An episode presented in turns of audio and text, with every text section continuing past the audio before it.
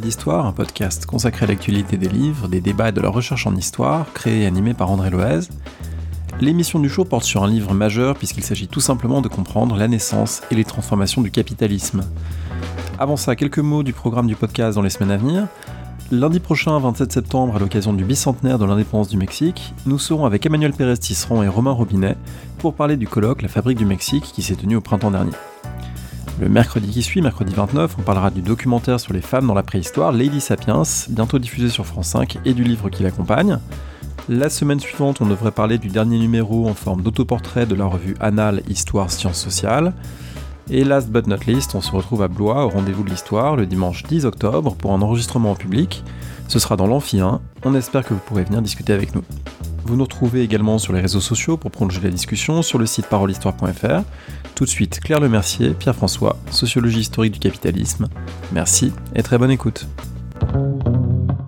Il y a quelques mois paraissait aux éditions La Découverte une sociologie historique du capitalisme, écrite par Claire Lemercier et Pierre François, euh, qui est un livre, à mon avis, euh, vraiment nécessaire euh, pour tous celles, tous ceux qui s'intéressent d'abord à l'époque dans laquelle on vit, qui font des études d'histoire, d'économie, de sociologie, de sciences politiques, ou même d'autres choses, parce que je pense vraiment que ça devrait être une lecture peut-être pas obligatoire, mais, assez incontournable, parce qu'il donne vraiment énormément de clés pour comprendre des transformations massives qui sont celles des trois derniers siècles.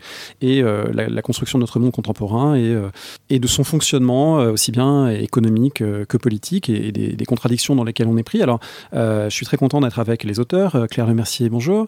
Bonjour. Vous êtes directrice de recherche en histoire au CNRS. Vous avez coécrit donc ce livre avec Pierre-François. Bonjour. Bonjour. Directeur de recherche en sociologie au CNRS. ma première question serait pour savoir dans quelle intention vous avez écrit ce livre. Alors moi, j'ai parlé voilà, des, des, gens, des étudiants notamment, qui pourraient se, se l'approprier. Est-ce que ça a été aussi votre souci dans l'écriture de mettre à disposition un certain nombre de savoirs euh, de, ce public. complètement. Euh, Pierre reviendra peut-être sur la jeunesse du cours qui est, euh, qui est derrière ce livre. Mais c'est un manuel, c'est écrit dessus. Et on a la joie de savoir que certains et certaines collègues l'utilisent déjà à ce titre en, prépa ou à l'université. Et on, le revendique, je dis ça parce qu'il y a eu des, des critiques dans la presse ou des collègues qui nous ont dit en gros, mais c'est trop bien pour un manuel en fait. Euh, je, traduis, mais c'était l'idée. Et en fait, nous, on voudrait qu'un manuel, ce soit quelque chose qui soit bien écrit, agréable à lire et en prise sur la recherche. On ne dit pas qu'on a réussi, mais en tout cas, euh, c'est un manuel qui se revendique comme tel parce qu'il vient d'un cours, en fait. Hein. Alors, au départ, euh, ce livre est issu donc d'un enseignement qu'on a donné il y a dix ans euh, à Sciences Po, où en deuxième année, il s'agissait de développer des cours euh, qui étaient des cours dits pluridisciplinaires. On ne savait pas trop ce que ça voulait dire, mais en tout cas, ce qui était clair, c'est que c'était des cours de deuxième année. Donc, c'était des cours qui s'adressaient à des étudiants qui faisaient des études de sciences sociales dans un cadre un peu particulier, celui de Sciences Po, et qui avaient donc une culture générale un dans différentes disciplines et il s'agissait de leur proposer, euh, euh, disons, une espèce de perspective longue sur euh, le capitalisme, objet qu'on était à l'époque totalement incapable de définir. Euh, et ça partait d'abord, je crois, euh, par amitié de la volonté de faire quelque chose ensemble, et notamment de faire un cours ensemble. Et puis aussi du constat que nous dressions régulièrement en discutant du fait que bah, moi, je connaissais rien euh, aux travaux récents d'histoire économique. Et, et, Claire connaissait quand même plus ce qui se passait en sociaux. Bon, mais enfin, en tout cas, on avait une, forme de méconnaissance croisée de, nos, de nos productions de savoir réciproques, alors qu'on avait de l'intérêt euh, pour, pour, ces, pour, ces savoirs-là. Donc on s'est dit, on va essayer de faire une espèce de de Macédoine, quoi, avec tout ça. Et, euh, et le capitalisme était un saladier euh, pas mal, finalement, pour, pour, pour, mélanger un petit peu tout ça. Mais vraiment, l'objectif au départ, c'était de faire un cours pour des deuxièmes années. Et on nous a assez vite passé commande d'un livre. Et là, on s'est dit, ben, si on fait un livre, il faut que ça s'adresse aussi à des deuxièmes années. Oui, j'ai eu l'occasion de retester ça au cours de l'écriture, euh, sans Pierre pour des raisons géographiques, mais en, redonnant ce cours à l'université de Lausanne en deuxième année aussi, où euh, la différence c'était que les étudiants et étudiantes n'avaient absolument jamais eu aucune forme d'initiation à l'économie, même light. Et donc on a essayé de, tenir euh, cette gageure qui est d'écrire pour des étudiants et étudiantes qui éventuellement n'ont jamais fait soit de l'économie, soit de l'histoire, soit de la sociologie. Alors ça, ça m'a, intéressé euh, en tant que lecteur et, euh, très peu au courant moi de, l'économie. Je me souviens d'avoir euh, commencé un, point seuil de Michel Beau, l'histoire du capitalisme, qui, est intéressant, qui par certains côtés se rapproche de ce que vous avez fait, mais aussi qui s'en éloigne parce qu'il y a pas mal de formalisation à certains moments. Il y a des, pas des équations, mais il y a quand même des schémas autour de la, notion de plus-value de son changement dans l'histoire. Et je sais que ça n'avait pas été simple pour moi de le, lire jusqu'au bout. et là, j'ai trouvé, c'est une qualité qu'on trouve à mon avis dans un certain nombre d'ouvrages de ce type je pense euh, à Gérard Noiriel, je trouve qu'il a toujours un, grand talent pour écrire euh, des choses complexes euh, de façon simple. Et moi, j'ai été sensible à cette simplicité que vous avez trouvée dans, l'écriture. Donc, c'est pas vraiment une question, mais voilà, c'est plus un, compliment sur le livre, en tout cas pour vous dire que, ça marche de ce point de vue-là pour un, lecteur non économiste le rapport à la formalisation était quelque chose qui, chez nous, s'est pas vraiment posé, mais qui nous permet peut-être de préciser notre rapport à l'économie.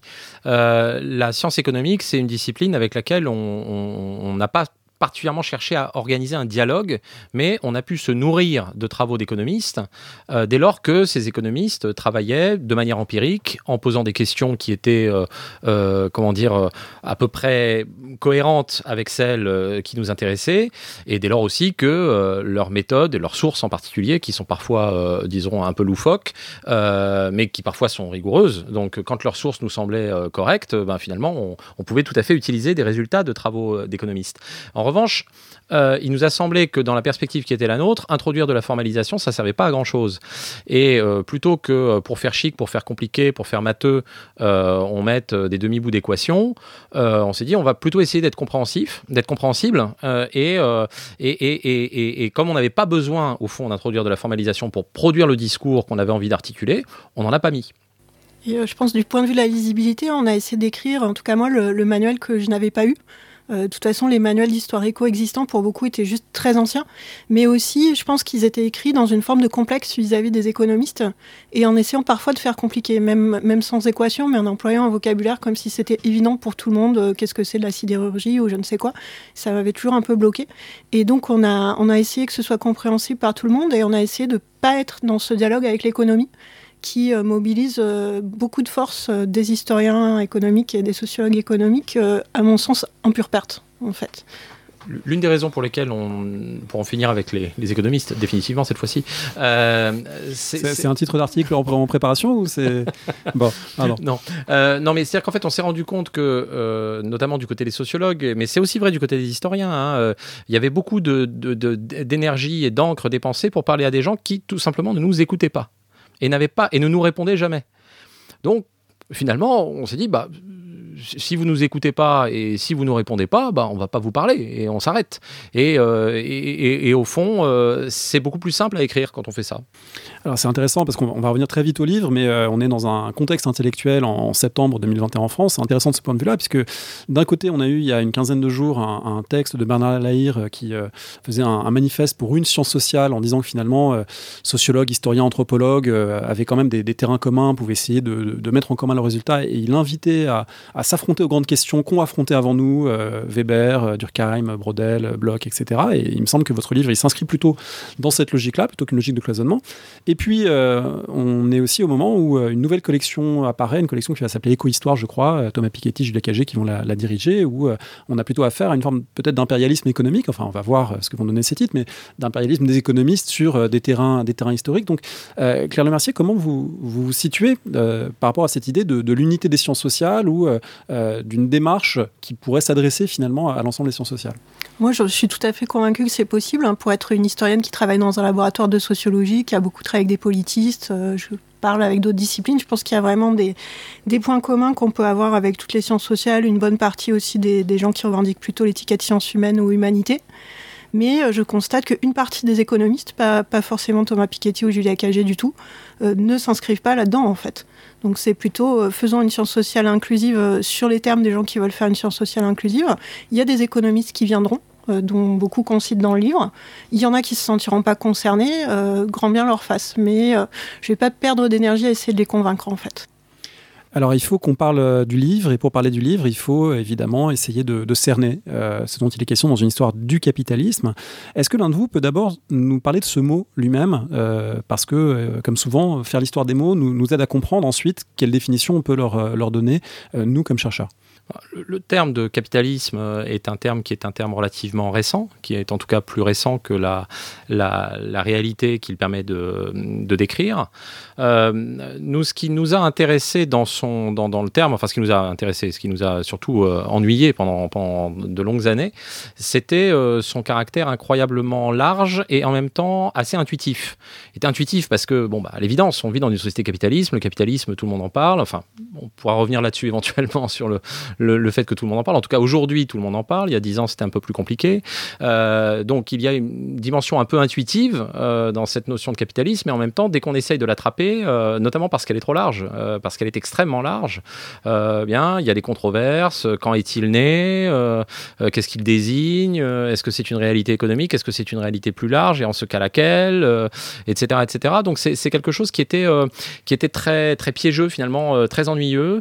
Et je veux dire que c'est vraiment à la fin finalement de, l'écriture euh, euh, du, livre, dans les peut-être les deux dernières années, je pense qu'on a réussi à stabiliser.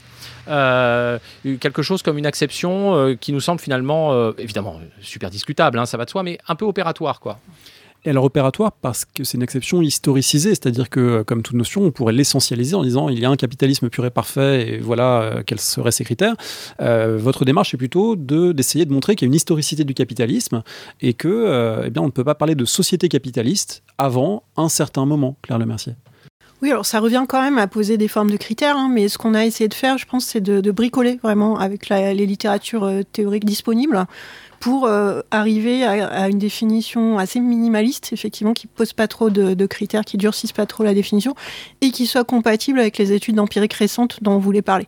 ce qui s'est vraiment passé, c'est qu'on a d'abord défini des études empiriques récentes qu'on appréciait, qui nous convainquaient, dont on voulait parler, et après on a cherché un cadre théorique qui permette de les présenter de façon euh, cohérente et pédagogique.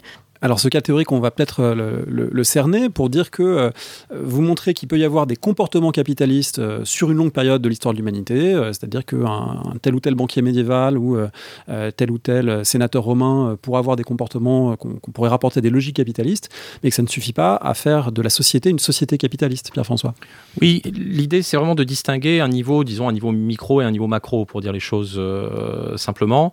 des comportements capitalistes, vous, venez de le dire, y en a tout le temps en fait. Euh, euh, et, c'est quelque chose qui a considérablement obscurci la discussion sur le capitalisme, puisque à la fois on pouvait montrer que maintenant, si on remontait un peu plus en, avant, en amont, en fait, on pouvait trouver des comportements qui, correspondaient à cette recherche du profit pour lui-même. Et, euh, et, par conséquent, cette quête était un peu indéfinie. Nous, ce qui nous intéressait davantage, c'était c'était l'idée d'une organisation sociale, au fond. Et donc, pour nous, avant tout, le capitalisme, c'est ça, c'est une, certaine manière d'organiser la société. Quand je dis organiser la société, c'est organiser aussi l'économie et la société. C'est-à-dire que le capitalisme a des incidences sur plein de sphères différentes. Et donc l'idée, c'était de dire, au fond, une société capitaliste, c'est une société dans laquelle, premièrement, la recherche du profit pour lui-même, c'est quelque chose de légitime.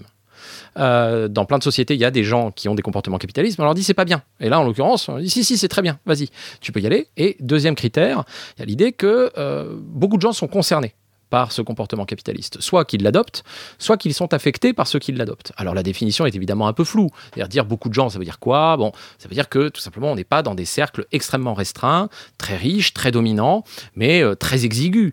Euh, l'idée c'est de dire que ben, euh, quelqu'un qui est paysan dans le centre de la Bretagne, il est affecté par des gens qui ont un comportement capitaliste. Et ça c'est quelque chose qui effectivement apparaît, à notre sens, dans la deuxième moitié du XVIIe siècle. Est-ce qu'on peut revenir, euh, Claire Lemercier, sur les, raisons qui vous conduisent à cette datation, à cette manière de repérer une entrée dans le capitalisme à ce moment-là? Vous vous inscrivez dans, la foulée d'études, de travaux, notamment liés euh, au changement de consommation, à ce qu'on a pu appeler la révolution industrieuse, mais euh, pas seulement. c'est aussi en lien avec le, grand commerce et ce qui se déroule dans les colonies. Donc, qu'est-ce qui fait que, autour du XVIIe siècle, de la deuxième moitié de cette période, se cristallise quelque chose qui permettrait de dater l'entrée dans le capitalisme? Alors ça reste une datation qui est ultra euh, imprécise. On a mis euh, vers 1680 à certains endroits un peu par symétrie avec, euh, avec d'autres bornes pour que, des étudiants et étudiantes s'en souviennent bien.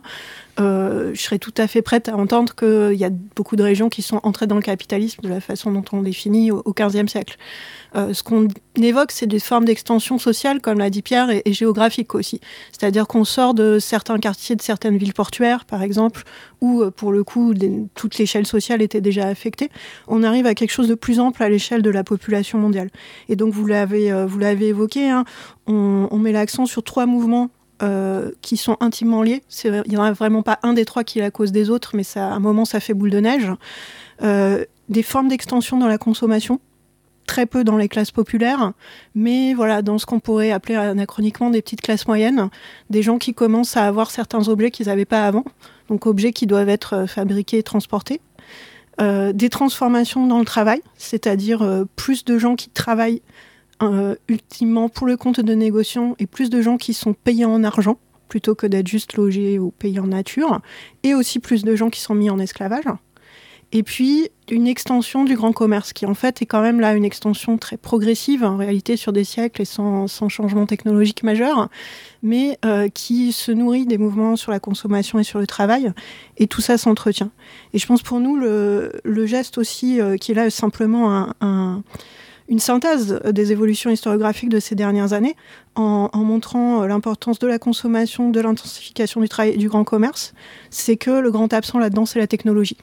Euh, contrairement à beaucoup d'histoires plus anciennes de ce qu'on a longtemps appelé la révolution industrielle ou d'autres variantes, qui mettait euh, un peu tout sur le compte de, formes de progrès techniques. En fait. Voilà, ce n'est pas James Watt qui a créé le capitalisme, euh, mais euh, ce sont des, logiques sociales et des logiques sociales qui, s'entrecroisent et se répercutent. C'est-à-dire c'est pas c'est plus isolé. Chacune de ces sphères n'est plus non plus isolée les unes des autres parce que ces consommations, ça peut très bien être quelqu'un qui va boire une boisson sucrée. La boisson sucrée, c'est à la fois un changement dans la consommation, un changement dans le travail des esclaves qui ont produit le sucre et un changement dans le, grand négoce qui a permis cette traversée de l'Atlantique. Donc c'est aussi cet entrecroisement-là qui se fait de façon plus intense euh, dans cette période.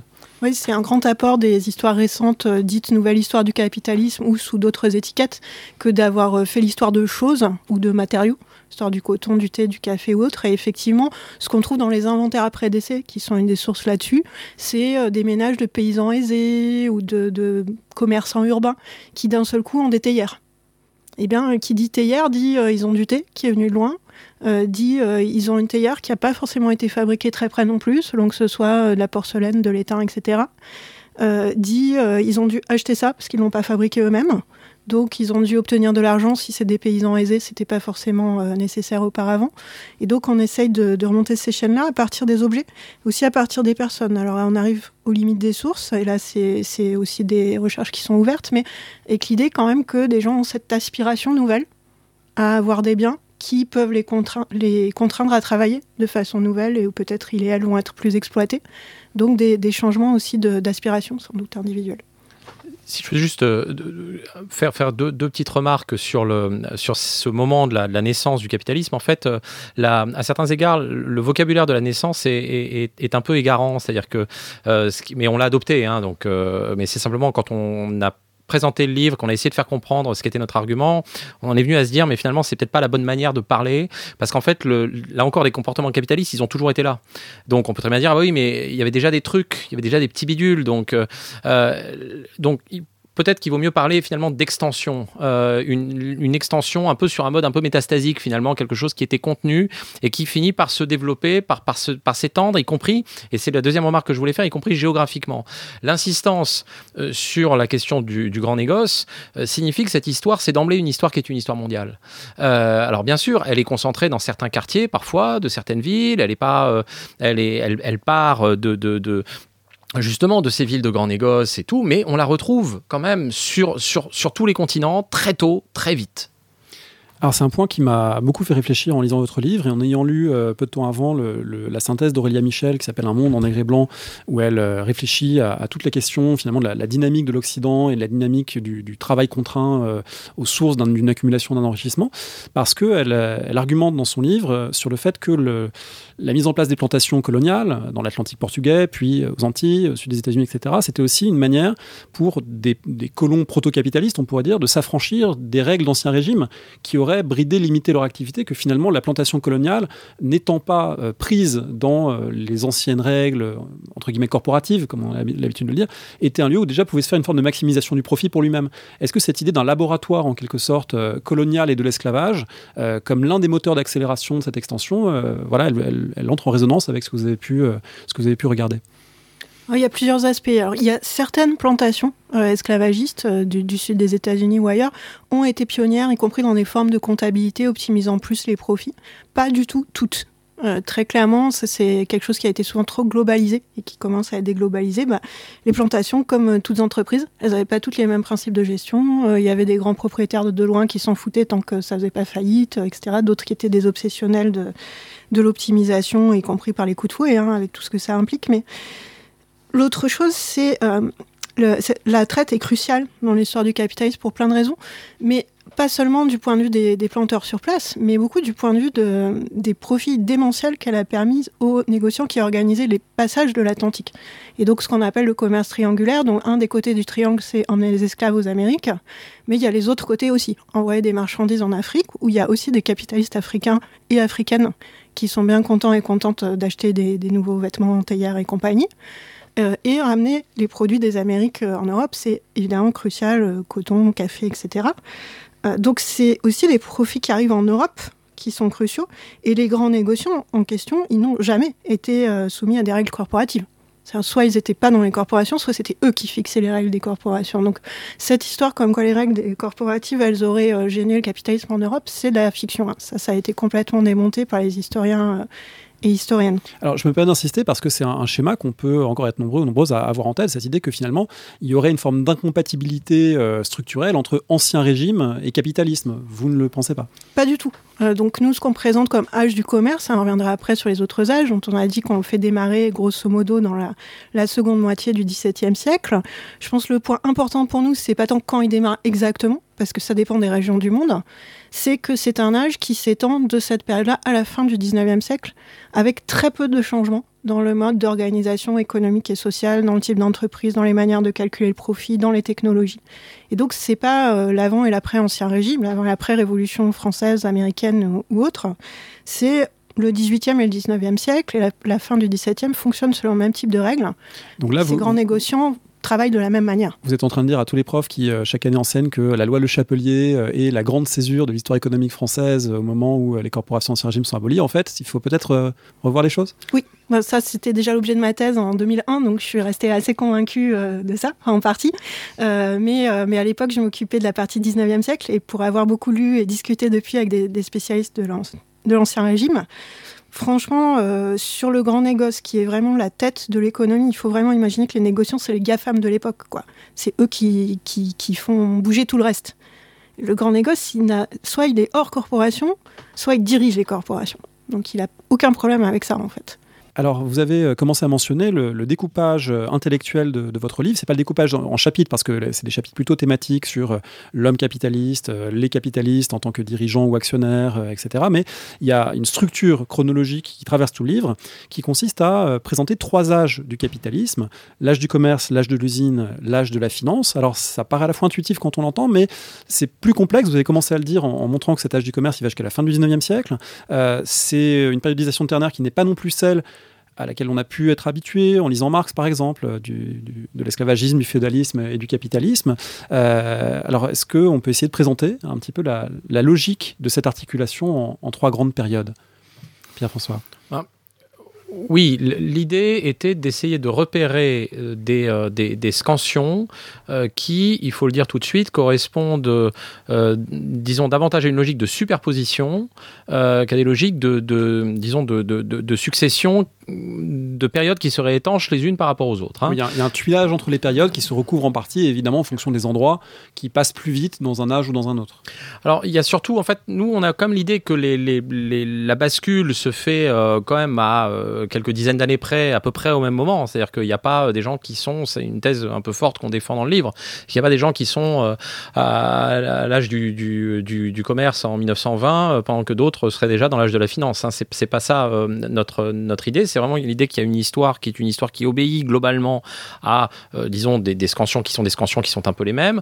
Il y a également l'idée que finalement, ce qui permet de repérer ces différents âges, ce sont autant des pratiques que des représentations.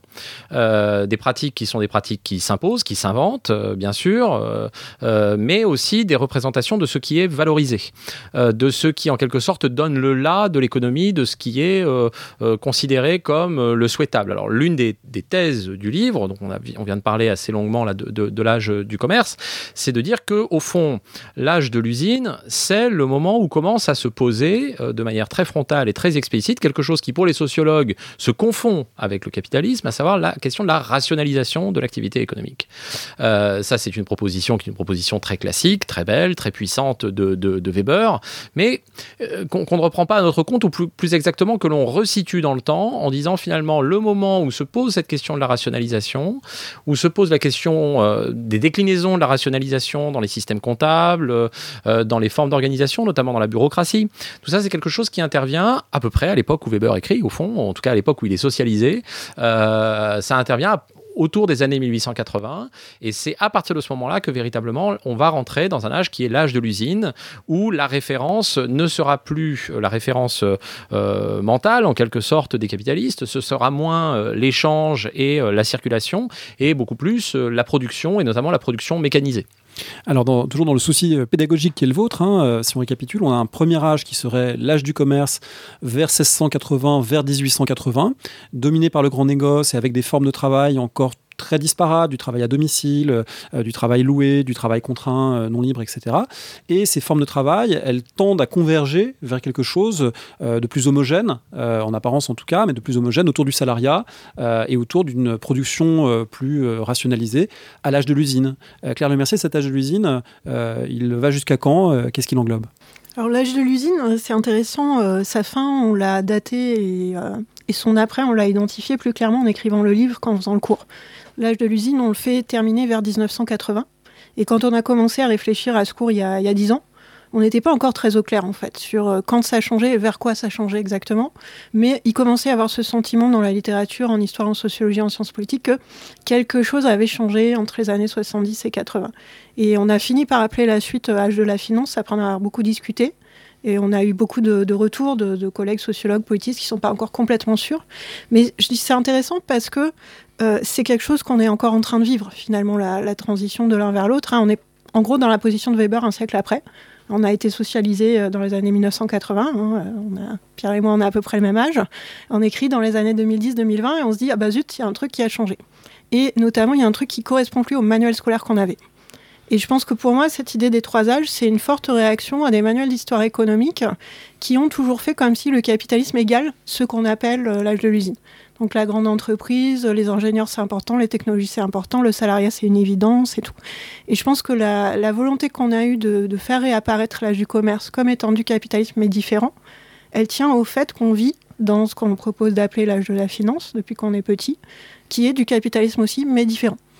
Il faut évidemment préciser que parler d'âge de la finance ne veut pas dire que les usines ont disparu, et encore moins qu'elles ont disparu euh, dans les pays du Sud, puisque évidemment les logiques d'extension mondiale du capitalisme euh, ont conduit euh, à des, mutations géographiques des activités productives, mais que effectivement il y a une forme de financiarisation. Alors d'ailleurs que, vous datez cette fois assez précisément, lorsqu'on regarde les, chaînes causales dans votre livre, il y a un moment où vous êtes, je dirais, plus explicite que dans le reste du livre en disant voilà, là il y a vraiment une conjonction entre des changements politiques aux États-Unis, des changements dans la structure de l'actionnariat des, entreprises américaines et puis euh, des changements idéologiques euh, plus larges qui les accompagnent. On est autour de 1980, l'élection de Ronald Reagan, ce n'est pas un hasard. Euh, si là, il y a quelque chose qu'on peut, qu'on peut identifier comme un, noyau dur faisant advenir ces transformations.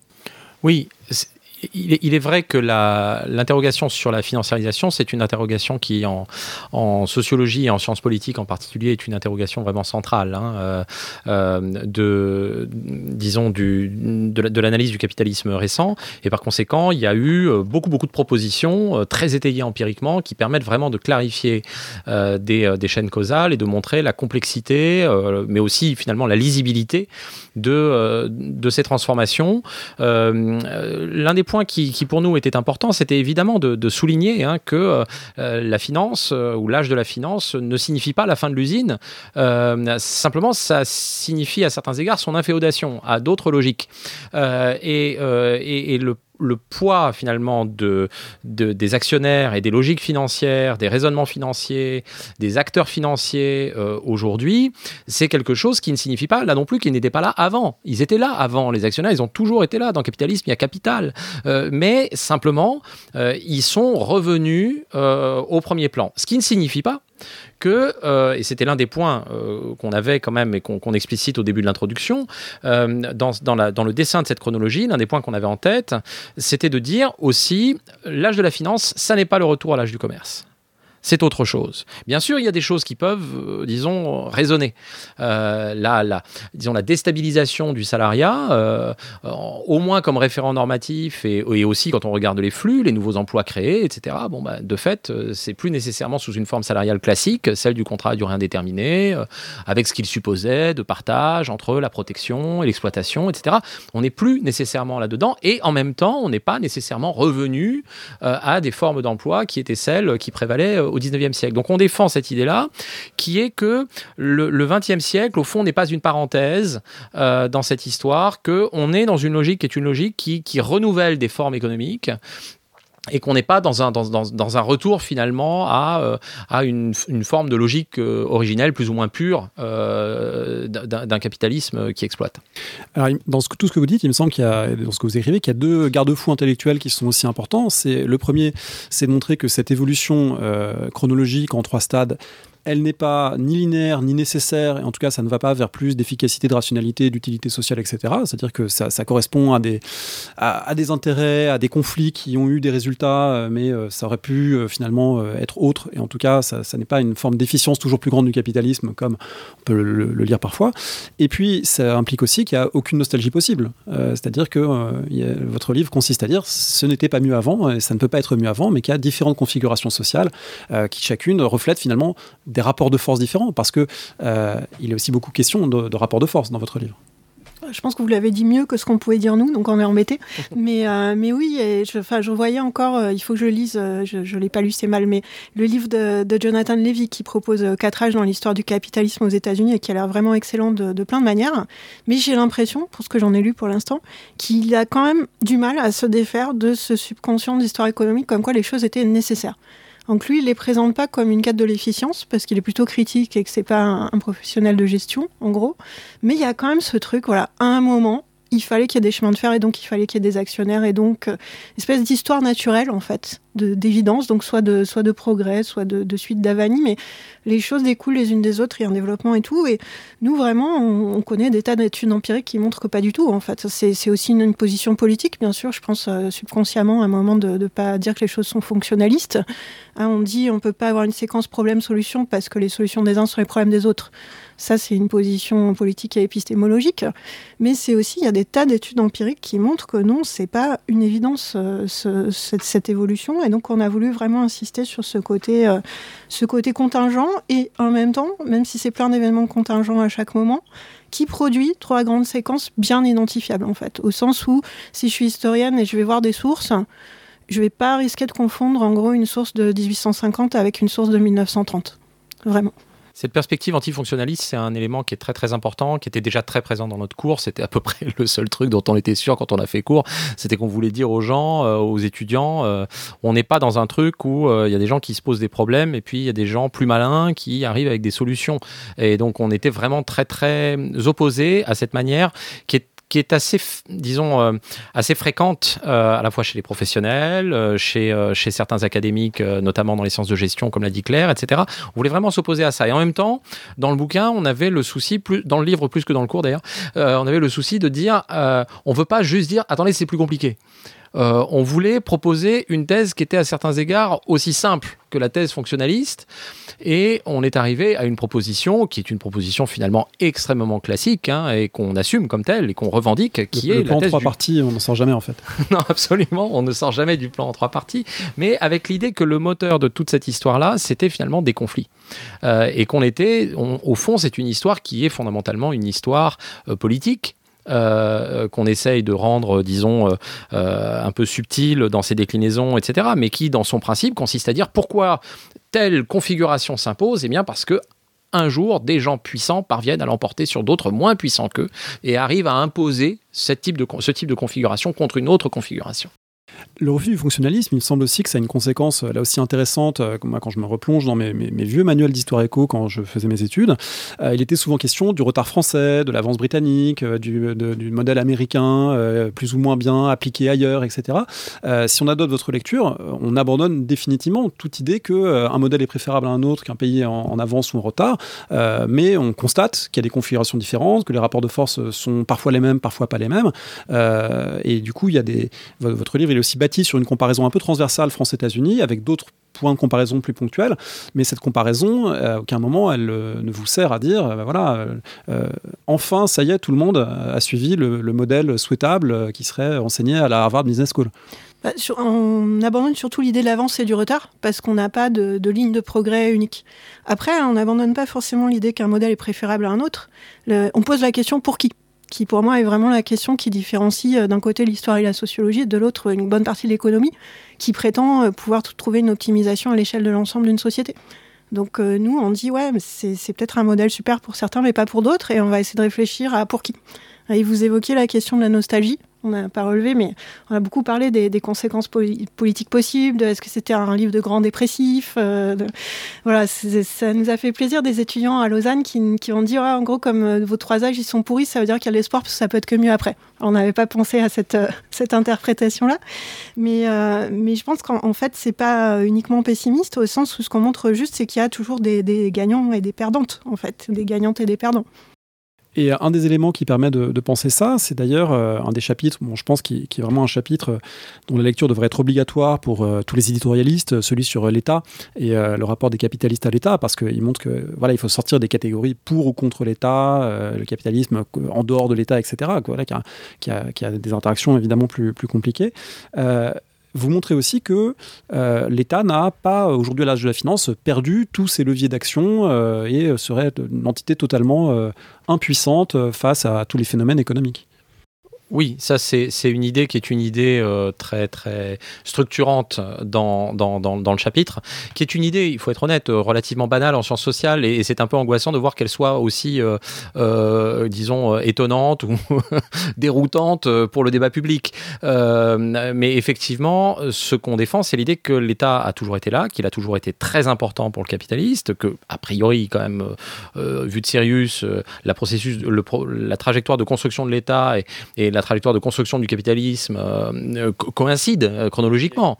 Et, donc, ce à quoi on, s'attache, c'est en, ayant évidemment une perspective qui est un peu, disons, qui, est concentrée sur certaines dimensions, notamment sur la question du droit, mais c'est de montrer comment l'État en permanence intervient dans la construction du capitalisme et à quel point il, il joue un rôle qui est un rôle absolument déterminant dans son évolution. Et dans la période récente, effectivement, on n'est pas du tout dans une période où l'État a disparu, simplement l'État s'est mis au service d'autres groupes que ceux qu'il avait pu servir éventuellement pendant l'âge de l'usine, et euh, il s'appuie sur d'autres outils que ceux qu'il pouvait euh, mobiliser euh, pendant l'âge de l'usine. Mais il n'a absolument pas disparu. La politique de la concurrence aujourd'hui est un dispositif d'une puissance absolument inouïe euh, dans, les économies, euh, dans les économies occidentales, euh, alors, alors, même qu'elle est, c'est un dispositif, en tout cas en Europe et en particulier en France, c'est un dispositif qui est relativement récent on pourrait dire, on pourrait parler aussi des, aides aux entreprises, euh, voilà, qui, était quelque chose euh, qui aurait été impensable euh, à l'âge du commerce sous cette forme-là et qui sont devenus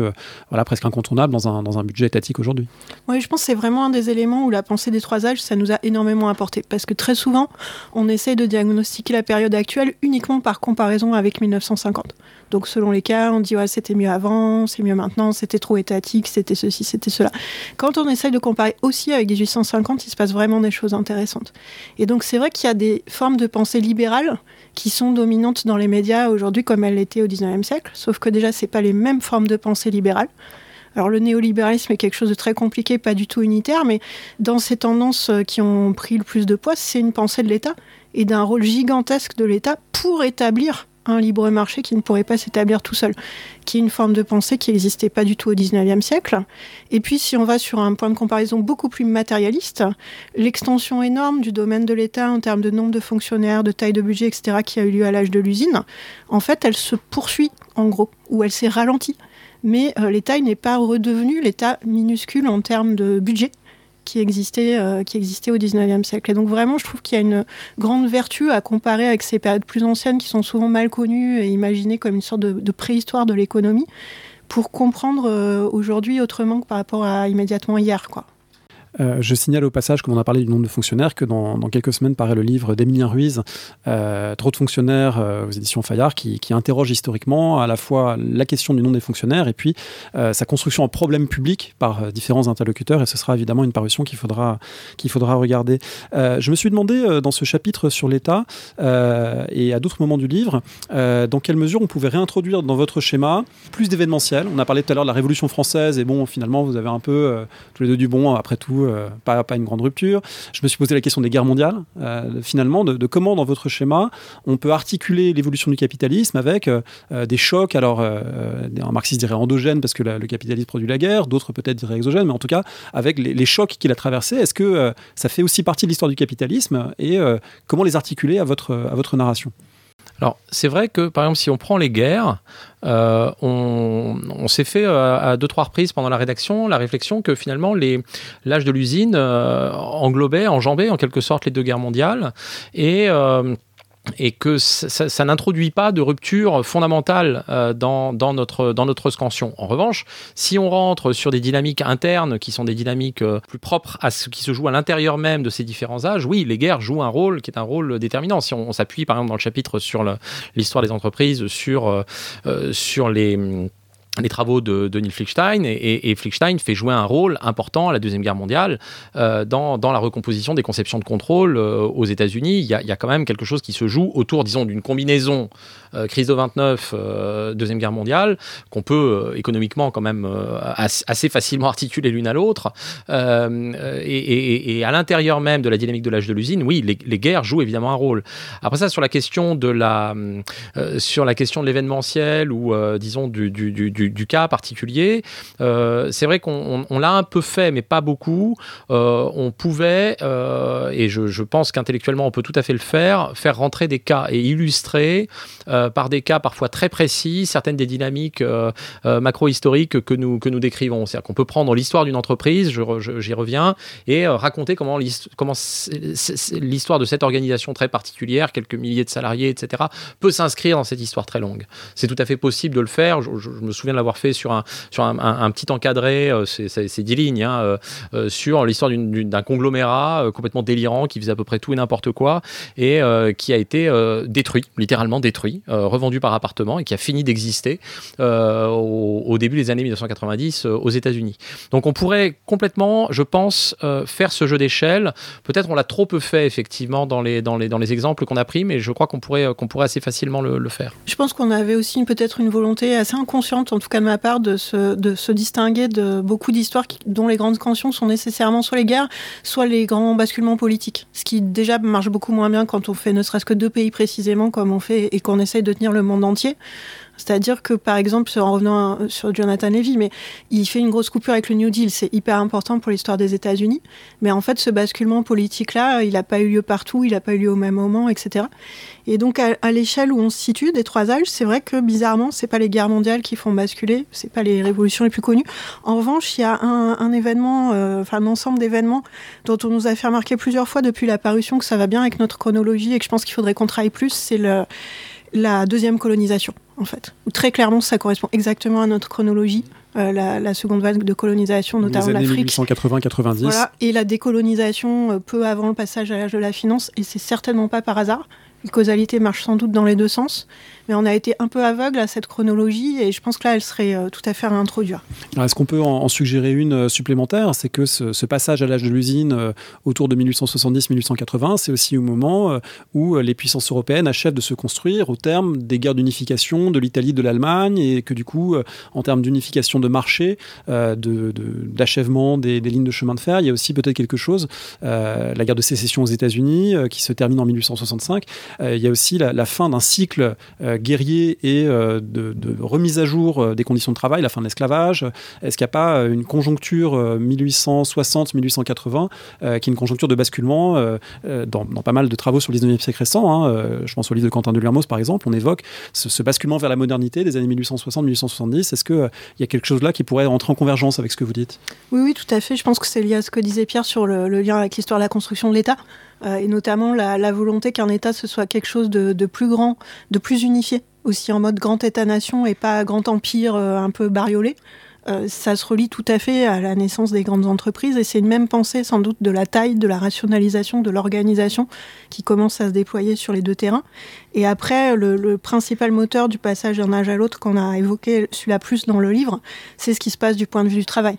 C'est quand même la mise en place de formes d'organisation nouvelles des travailleurs et notamment la première internationale qui à la fois alors que les gens de la première internationale n'aspirent pas forcément du tout au salariat, mais euh, au terme de beaucoup de jeux de ping-pong euh, donne naissance au salariat comme, euh, nouvelle condition, et puis qui juste met la trouille aux capitalistes en fait. Parce que très clairement, pour nous, le, principal moteur du basculement vers l'âge de l'usine, c'est la peur de la révolution, qui fait qu'il y a des formes de négociation ou des formes de tiens, je vais agrandir l'entreprise, ils seront plus faciles à contrôler, qui, qui ont lieu. Mais oui, c'est vraiment des années qu'il est intéressant de regarder d'un point de vue toutes les sous-disciplines de l'histoire ensemble pour comprendre euh, ce basculement. Je trouve ça très intéressant et en même temps, on n'est plus, quand on parle de la deuxième colonisation, quand on parle de l'unification des États européens, de la fin du cycle guerrier, on n'est plus dans une histoire événementielle.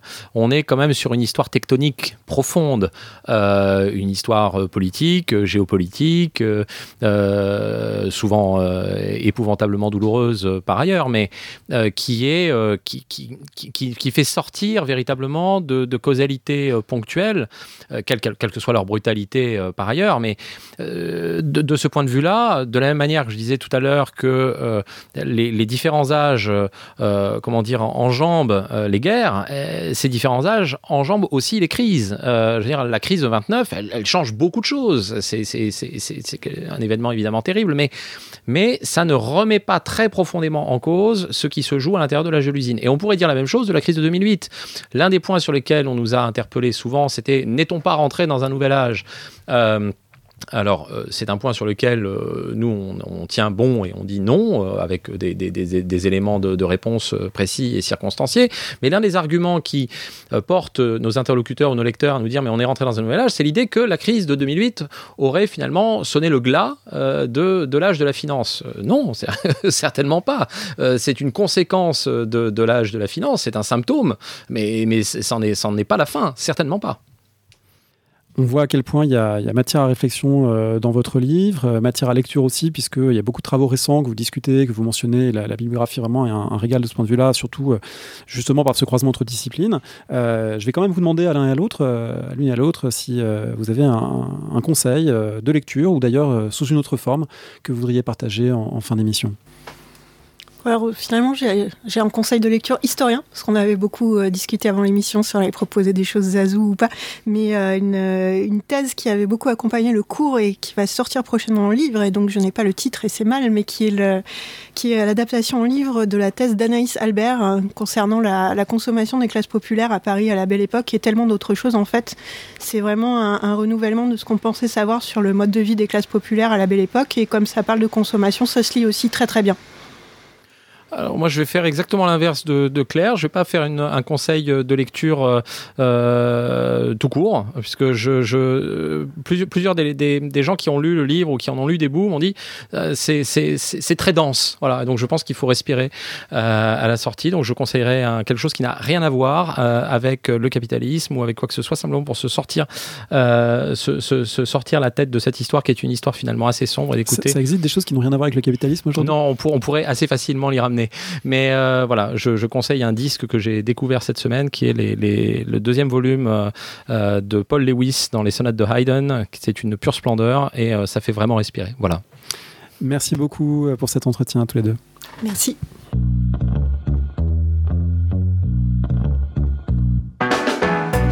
Merci de nous avoir écoutés. Rendez-vous sur le site www.paroledhistoire.fr pour toutes les informations sur le podcast, pour vous abonner, écouter ou télécharger les autres émissions.